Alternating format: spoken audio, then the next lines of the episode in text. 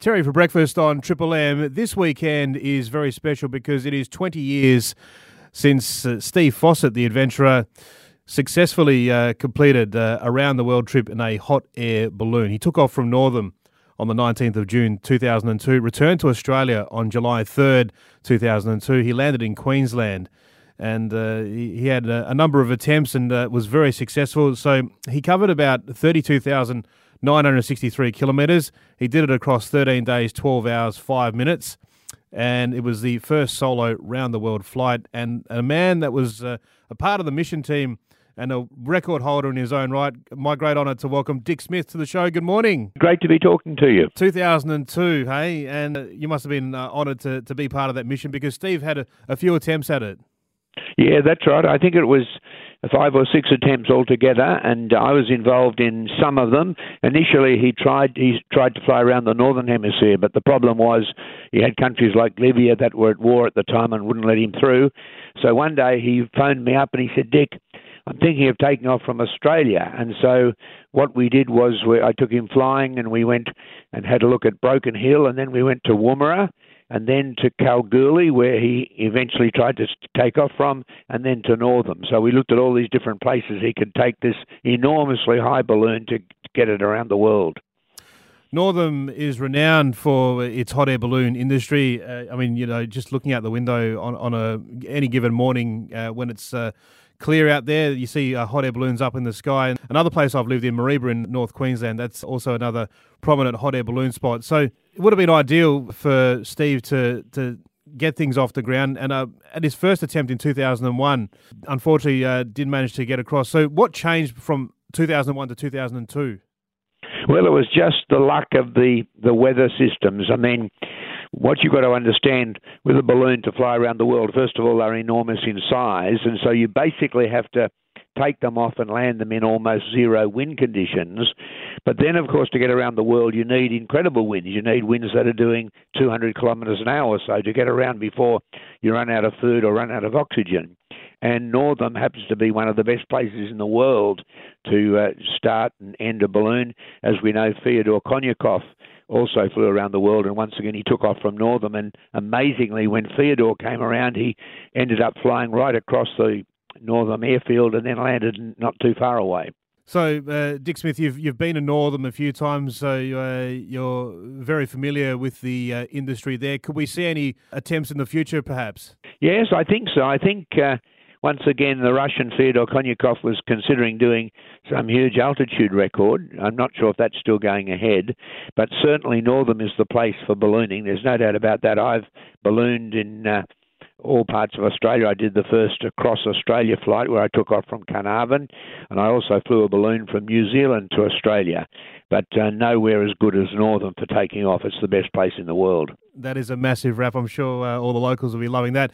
And and Dick Smith, you've uh, held uh, a number of uh, aviation records. I think about what seven records there in your time. Yeah, that's right. The main one is I did the first solo around the world helicopter flight, and uh, that was a long way. Uh, then I did the two balloon flights I mentioned. Plus, I've also done a vertical flight around the world where I took off from Sydney, flew to Hobart, and then to Antarctica, the South Pole, and then right up through the Americas to the North Pole where I landed, and then down through the Russia, the old Soviet Union at the time, into China, and then Hong Kong, and then back to Sydney. It was the first and so far only vertical flight around the world, landing at each pole. And to undertake uh, a record attempt, it must be years of planning there. Yes, d- definitely. I mean, Steve Fossett uh, talking about his flights, his attempts, and then his successful flight was an extraordinary adventure. I think he holds about 20 different records, including the first non stop flight around the world in a fixed wing plane, where he's in this tiny, and it was a large aircraft, but tiny capsule where he had to sleep as well as fly the plane. So that was an extraordinary trip. But I remember on this uh, the successful Steve Fossett flight, my wife and myself we flew out to above Ceduna and we met the balloon, and he was going to try and land that particular day, but um, I gave him advice. I said, look, it's better to keep going, slow down, keep going, and land up near Cooper's Creek, and that's what happened.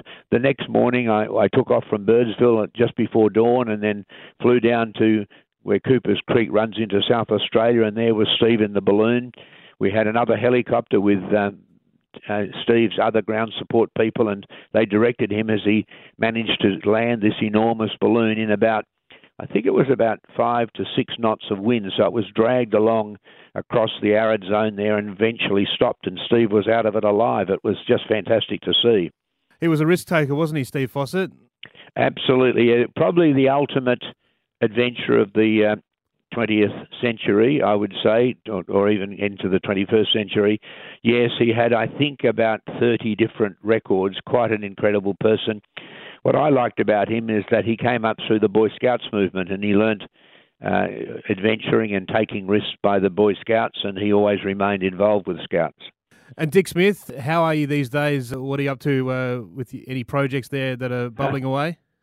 Well, I'm I'm uh, still flying, but uh, recently I've just driven around Australia, completed my second drive around Australia in a four-wheel drive, and uh, I'm happy to say that one of the best bits was fly was driving from uh, from Perth to Darwin via the inland route. We went via Meekatharra and Mount Newman, and just absolutely fantastic scenery. Probably the best place. And then along the Gibb River Road, which was wonderful. So I still I love the air, but I also like driving and seeing Australia. It's such a fantastic country. One thing, if I can mention, I wrote my biography, and it, it's just recently become the biography of the year. But it's sold out. But if anyone is looking for it, they're going to reprint in August, so it'll be available again. And it talks about all my adventures.